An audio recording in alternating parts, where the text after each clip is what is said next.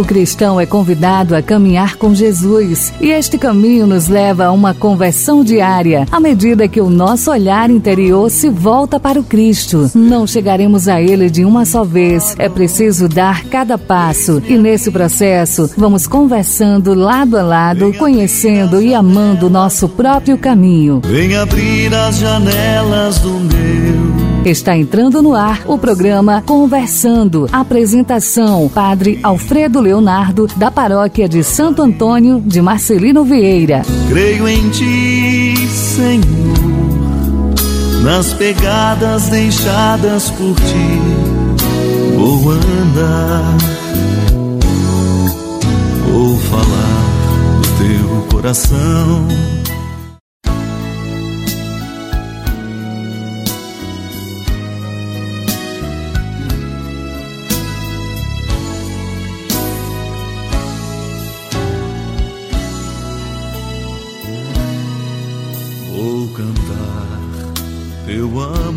Olá, bom dia ouvintes em audiência, em sintonia agora pela FM Liberdade 88.3. Está começando mais um programa Conversando. É o programa apresentado pelo Padre Leonardo aqui da paróquia de Santo Antônio de Marcelino Vieira, motivo pela qual muito me alegra nessas manhãs fazer companhia a você aí em sua casa, você que está com o rádio ligado, você que está ouvindo pelo podcast e ao mesmo tempo, você também faz companhia a mim, mesmo que eu não esteja te vendo, mas porque falo direto a você também sinto a sua presença. Então, todos estamos juntos nesta manhã, a partir de agora, com esse programa que está começando agora, terça-feira, hoje, 7 de fevereiro de 2023. Muito bom dia. Vai cantar e você vai ouvir no programa de hoje, além da meditação do Evangelho do dia, também a história do santo. Nós vamos conferir também direto do Vaticano a dor do Papa Francisco pelas vítimas do terremoto que aconteceu na Turquia e na Síria.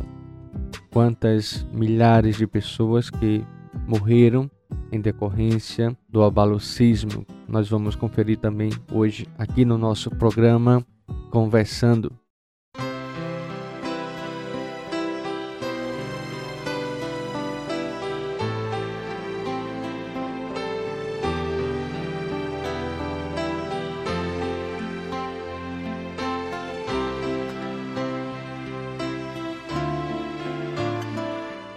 E aí, você já fez a sua oração do dia de hoje?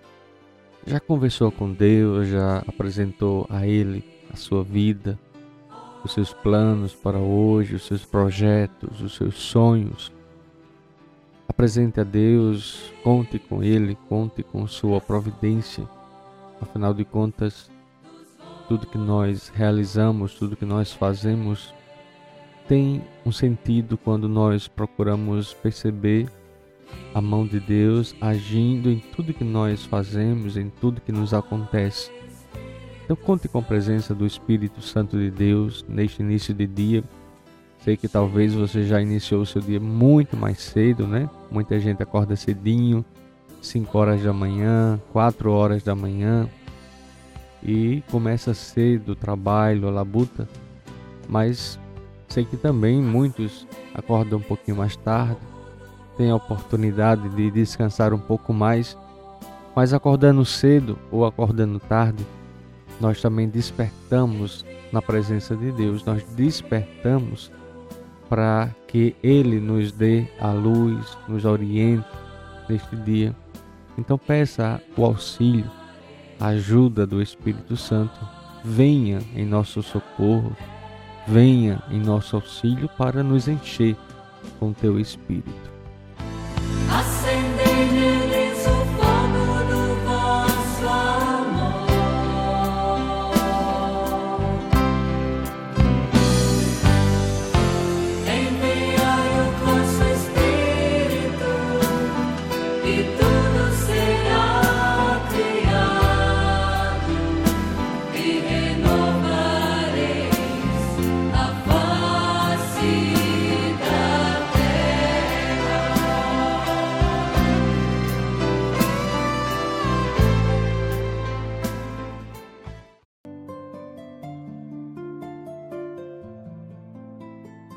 Senhor, no início deste dia que amanhece, venho pedir-te a paz, a sabedoria, a força.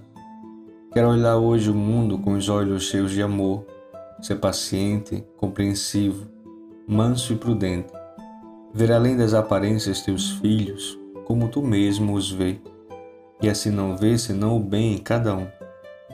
Fecha meus ouvidos a toda calúnia, guarda minha língua de toda maldade, que só de bênçãos se encha o meu espírito.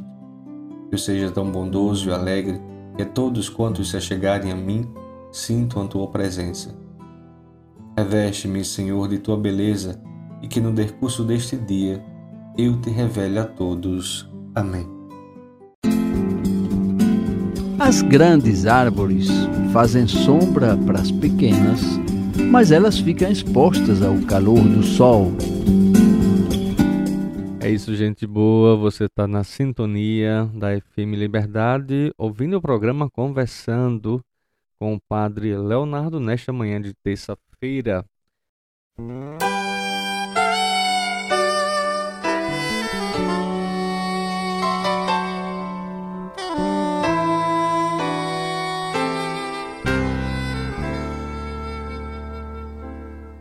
Hoje nós celebramos o dia de São Ricardo, que foi governante caridoso com três filhos santos. Que interessante, né? Vamos conhecer então a história dele. São Ricardo foi rei da Inglaterra no século VII. Ele governou o país europeu e manteve-se em santidade, caridade e vida reta. Sendo assim, a igreja atesta, sim, mesmo em meio à tentação do poder, pode um governante junto com sua família, alcançar os santos altares. São Ricardo teve três filhos que também foram reconhecidos pela igreja como santos. Ao descobrir a sua vocação para a vida matrimonial, ele quis ser santo, mas também quis que seus filhos o fossem, formando uma família santa para Deus. Ele fez diariamente a sua opção, porque a santidade passa pela adesão da nossa liberdade. O santo inglês quis fazer uma peregrinação junto com seus filhos, é, mas ao saírem da Inglaterra rumo à Terra Santa, passaram por Luca, norte da África.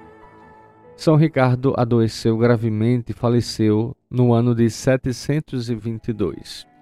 Para os filhos ficaram o testemunho, a alegria do pai, a doação, o homem que em tudo buscou a santidade, não apenas para si, mas para os outros e para os filhos. São Bonifácio, parente muito próximo, convocou os três filhos de Ricardo para a evangelização na Germânia. Uma das suas filhas tornou-se abadesa, um outro foi sagrado bispo e o terceiro fundou um mosteiro. Todos eles, como o pai, viveram a santidade. De família nobre viveu uma nobreza interior que precisa ser a de todos nós cristãos. E depois do seu reinado, São Ricardo abdicou a coroa e distribuiu esmolas. Os frutos mais próximos que podemos perceber na vida deste santo são seus filhos que, assim como o pai, também foram santos. Ele quis ser santo e batalhou para tal. Por isso, assim como nosso Senhor Jesus Cristo foi, é e continuará sendo, sejamos nós também santos, como foi santo, como é santo o nosso Pai. Sede santo esta é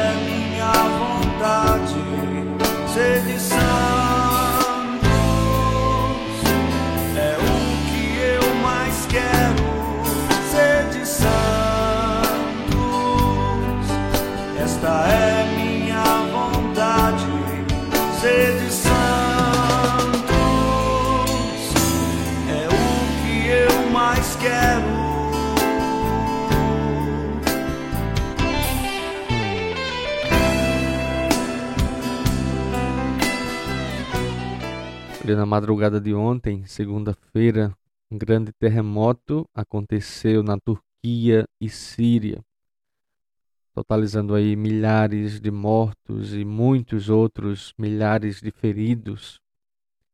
Vamos ouvir então a mensagem do Papa Francisco, a sua dor pelas vítimas do terremoto na Turquia e na Síria.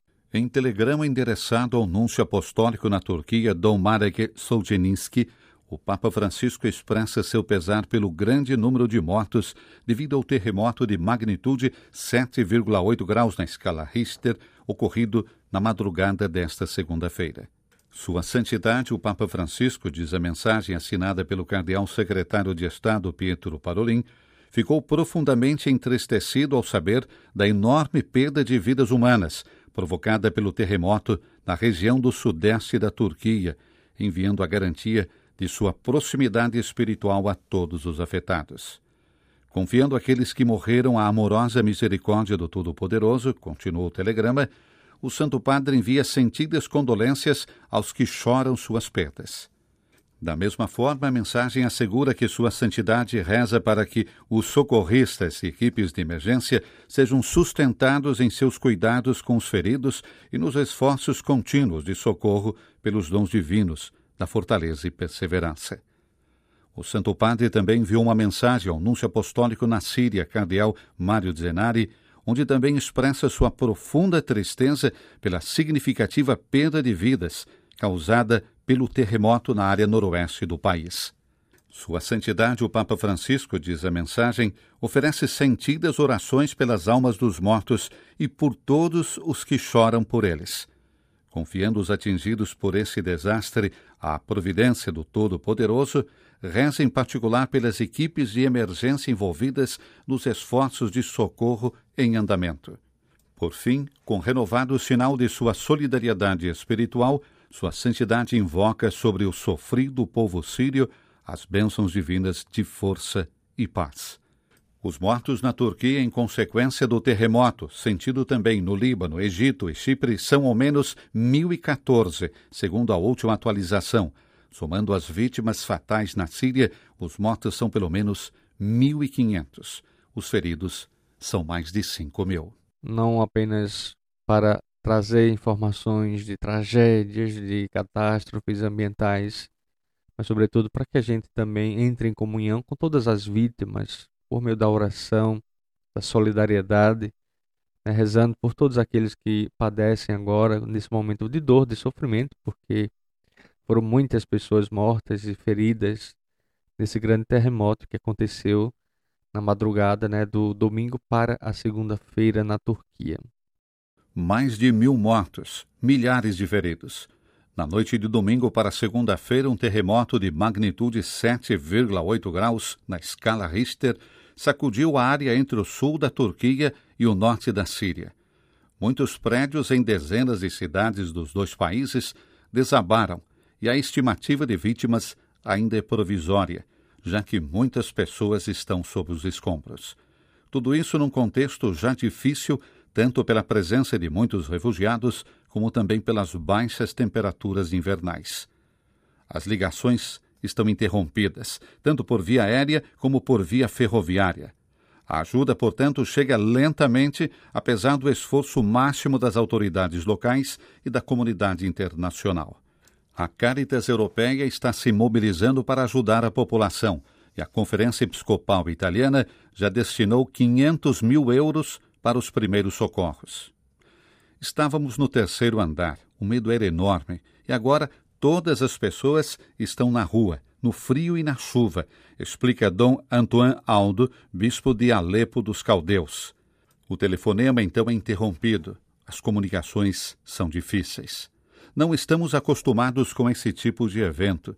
É a primeira vez que vejo algo assim em Alepo, disse ele, quando as sirenes dos carros de emergência soaram. Essa noite dormiremos na entrada do bispado ou em outro lugar. Veremos o que fazer. Existe um grande medo, repete. Há estragos por toda parte, até na catedral. As bibliotecas estão destruídas, as casas desabaram. É uma situação apocalíptica. O bispo fala de outras pessoas que conseguiram se salvar apesar da metade de seus prédios terem ruído. Enquanto ele está no telefone, procura se inteirar da situação. Muita gente está no carro, todo mundo com o celular na mão e tentando se comunicar. A situação é muito triste e agora precisamos de veículos de emergência, energia elétrica. Esse é o problema, conclui. As baterias dos celulares estão descarregando, mas, por enquanto, estamos em contato contínuo, diz, por sua vez, com a voz embargada pela emoção, o bispo Paulo Bizzetti, vigário apostólico da Anatólia. Aqui há centenas de mortos, mas na área do epicentro, especifica, estamos falando de milhares de pessoas que perderam a vida. Sei que um hospital desabou, outro está danificado, mais de 200 casas desmoronaram e é difícil chegar a esses lugares. O problema, portanto, é prestar ajuda aos que estão sob os escombros. As conexões aéreas estão suspensas. O aeroporto de Antioquia, acrescenta, sofreu danos. Agora é importante começar a se movimentar e eu estou prestes a ligar para Caritas. Devemos trabalhar nisso imediatamente. Laura Stoponi, chefe do escritório da Caritas italiana na Europa, ao recordar como os terremotos são uma constante na Turquia, observa, no entanto, que um terremoto de intensidade semelhante remonta muito tempo atrás. É uma grande área que foi atingida, onde vivem muitos refugiados e na qual, sublinha, há temperaturas muito baixas. Os tremores continuam e são muito fortes, mesmo nesses minutos. A Caritas Turquia tem um projeto em andamento voltado para os refugiados e a Diocesana de Anatólia tem muitos voluntários nas comunidades.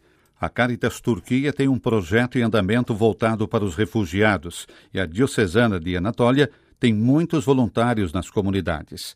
As pessoas com as quais estamos em contato trabalhamos há anos, explica ela. Nesses contextos é importante intervir de imediato. Mas como fazê-lo? Só a angariação de fundos pode ser ativada nesses momentos, porque as zonas são de difícil acesso. O governo turco pediu ajuda internacional precisamente porque não é fácil chegar à zona afetada, que, repito, disse ela, é muito vasta. Frei Ibrahim al-Sabah foi pároco em Alepo durante os anos e agora está em Nazaré. De lá, desde a noite de domingo, acompanha o que está acontecendo com sua comunidade. A situação é muito difícil. Pelo menos 36 casas desabaram em Alepo e mais de 50 pessoas morreram. Mais de 200 ficaram feridas. Mas a tragédia é que ainda restam centenas de pessoas sob os escombros. As imagens dos desabamentos chegaram a ele em seu celular pela manhã. Casas, prédios inteiros, ruas danificadas. Até nossa igreja de São Francisco foi atingida. Estou pensando nos municípios mais ao norte de Alepo, onde há comunidades cristãs latinas. Conclui ele, vencido pela emoção. Vamos ler a palavra do Senhor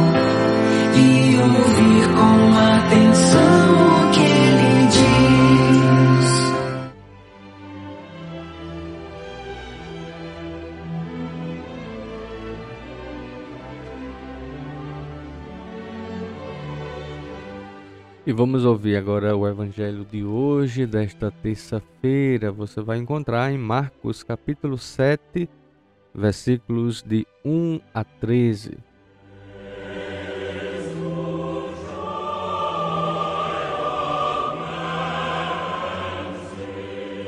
Naquele tempo, os fariseus e alguns mestres da lei vieram de Jerusalém e se reuniram em torno de Jesus.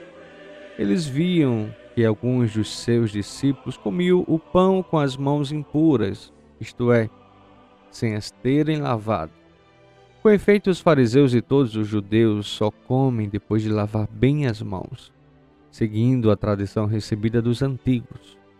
Ao voltar da praça, eles não, não comem sem tomar banho e seguem muitos outros costumes que receberam por tradição. A maneira certa de lavar copos, jarras e vasilhas de cobre. Os fariseus e os mestres da lei perguntaram então a Jesus: Por que os teus discípulos não seguem a tradição dos antigos, mas comem o pão sem lavar as mãos? E Jesus respondeu: Bem profetizou Isaías a vosso respeito, hipócritas, como está escrito: Este povo me honra com os lábios, mas seu coração está longe de mim de nada adianta o culto que me prestam, pois as doutrinas que ensinam são preceitos humanos. Vós abandonais o mandamento de Deus para seguir a tradição dos homens. E dizia-lhes: Vós sabeis muito bem como anular o mandamento de Deus, a fim de guardar as vossas tradições. Com efeito, Moisés ordenou: honra teu pai e tua mãe, e ainda, quem amaldiçoa o pai ou a mãe deve morrer. Mas vós ensinais que é lícito alguém dizer a seu pai e a sua mãe: O sustento que vós poderíeis receber de mim é corban, isto é, consagrado a Deus. E essa pessoa fica dispensada de ajudar seu pai ou sua mãe. Assim vós esvaziais a palavra de Deus com a tradição que vós transmitis. E vós fazeis muitas outras coisas como estas.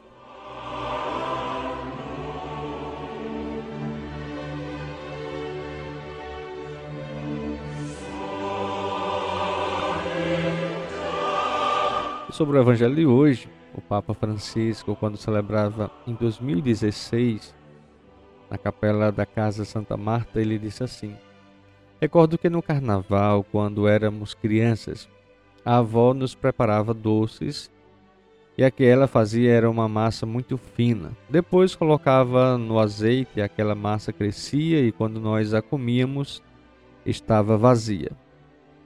E a avó dizia: Estes doces em dialeto chamam-se mentirinhas. E era precisamente a avó quem explicava a razão. São doces, são como as mentiras. Parecem grandes, mas dentro não tem nada. Não há nada verdadeiro.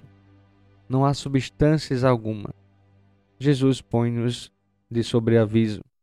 Estai atentos ao fermento estragado, aquele que é dos fariseus aquele fermento é pura hipocrisia.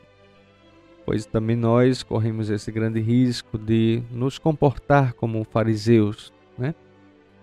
Por fora, tudo muito bonito, muito elegante e palavras talvez até eloquentes, bonitas, mas por dentro é uma mentirinha, né? O cristianismo hoje em dia é muito mais instrumentalizado do que vivenciado. Por isso é motivo para estarmos sempre atentos, vigilantes a que tipo de cristão nós estamos sendo.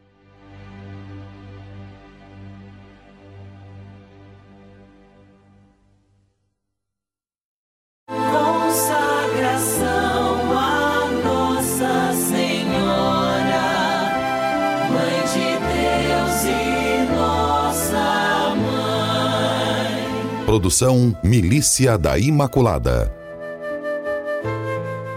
Com Maria glorificamos a Santíssima Trindade, pois ela é filha de Deus Pai, mãe de Deus Filho e esposa do Espírito Santo.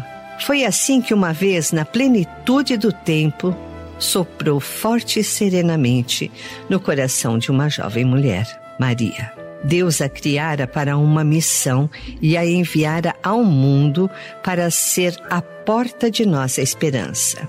Pela voz do anjo Gabriel, sob a força divina do Espírito Santo, Maria foi convidada por Deus para restaurar a humanidade. Maria disse sim, e o Espírito Santo fecundou em seu ventre o próprio Filho de Deus.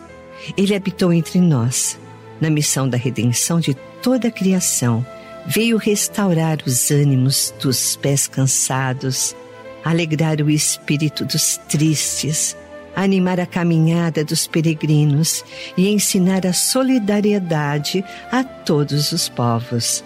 Maria abriu as portas do mundo para o Filho de Deus. Ele penetrou nas realidades humanas para tudo fecundar pelo amor infinito de Deus. Maria fez-se a arca da aliança, pois nela habitou para sempre Jesus Cristo, aliança eterna de Deus com a humanidade. No coração de Maria, a Trindade se manifesta como um templo do amor de Deus. Entreguemos-nos a Maria e com ela louvemos a Deus para receber as suas graças, para que nossa vida seja um louvor que glorifica a Trindade no amor vivido com os irmãos. Amém.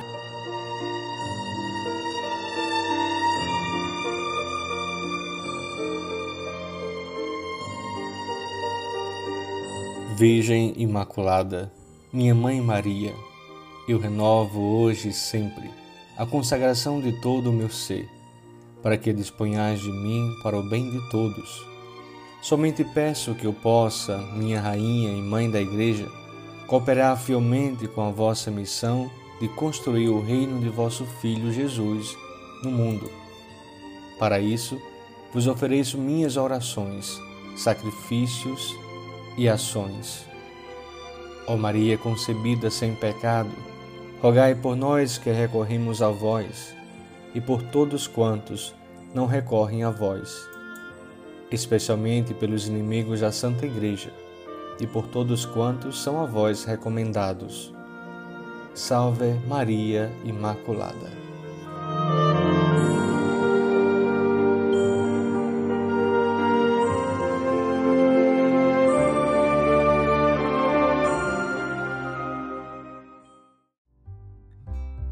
No país que é um dos maiores produtores de alimento do mundo, metade da população não sabe com o que vai se alimentar todos os dias. Dá-lhes vós mesmos de comer. Esse é o mandamento de Jesus aos discípulos quando viu a multidão cansada e com fome. E esse também é o convite da campanha da fraternidade deste ano. Campanha da Fraternidade 2023. Fraternidade e fome fraternidade e fome, né? O tema da campanha da fraternidade desse ano 2023. Vamos refletir sobre a fome com o lema Dá-lhes vós mesmos de comer. Mateus capítulo 14, versículo 16. A campanha da fraternidade tem uma força enorme de conscientizar, de refletir, de nos confrontar com realidades muito vigentes. E essa, sem dúvida, é um cenário nosso brasileiro, né? Um cenário de muita fome. Precisamos ter essa clareza de que o Brasil não está isento da fome e que nos últimos anos, nos últimos tempos, isso tem se agravado cada vez mais. É uma realidade bem mais crítica, se agrava mais nas regiões menos favorecidas ou mais castigadas pela estiagem, pela seca, né? também nos povos indígenas. Acabamos de presenciar uma comunidade toda indígena sofrendo pela fome. Então, isso é também um pouco de egoísmo e do pecado social que a humanidade enfrenta, enquanto muitos gastam exorbitavelmente com muitas vezes futilidades, né? Então, os próprios governantes daí gastaram rios de dinheiro, enquanto que os nativos, o povo padece, o povo sofre de fome. Então vamos refletir este ano Fraternidade e Fome na campanha da fraternidade. Deus, frente aos desafios da vida, ajuda-me a encontrar a esperança em Ti. Olá, querido amigo do Pão Diário, muito bem-vindo à nossa mensagem de esperança e encorajamento do dia. Hoje lerei o texto de Patrícia Rainbow com o título Recuperando o que está perdido. Nosso pastor se preparou para as más notícias quando o seu telefone caiu acidentalmente. Perda total, certo? Na verdade, não. A funcionária da loja recuperou todos os dados do aparelho, incluindo seus vídeos bíblicos e fotos. Ela também recuperou todas as fotos que ele havia deletado e substituiu o aparelho por um novo. Como ele disse, recuperei tudo o que tinha perdido e um pouco mais. Certa ocasião, após um ataque dos violentos Amalequitas, Davi liderou a sua própria missão de resgate. Rejeitado pelos governantes filisteus, ele e seu exército descobriram que os Amalequitas haviam invadido e incendiado sua cidade de Ziklag, levando cativos suas mulheres, seus filhos e suas filhas, de acordo com 1 Samuel capítulo 30, versículos 2 e 3. Davi e seus soldados lamentaram e choraram em alta voz até não aguentar mais. Esses homens, de tão amargurados com Davi, falavam em apedrejá-lo. Mas Davi encontrou força no Senhor, seu Deus. Como Deus prometeu, Davi os perseguiu e recuperou tudo o que os Amalequitas haviam tomado. Não faltava coisa alguma, nem pequena nem grande, nem filho nem filha, nem qualquer outra coisa que havia sido tomada. Davi trouxe tudo de volta. À medida que enfrentamos ataques espirituais que nos roubam até mesmo a esperança, que possamos encontrar força renovada em Deus. Ele estará conosco em todos os desafios da vida. Querido amigo, você já entregou-se a Deus, permitindo que Ele renove suas forças? Pense nisso.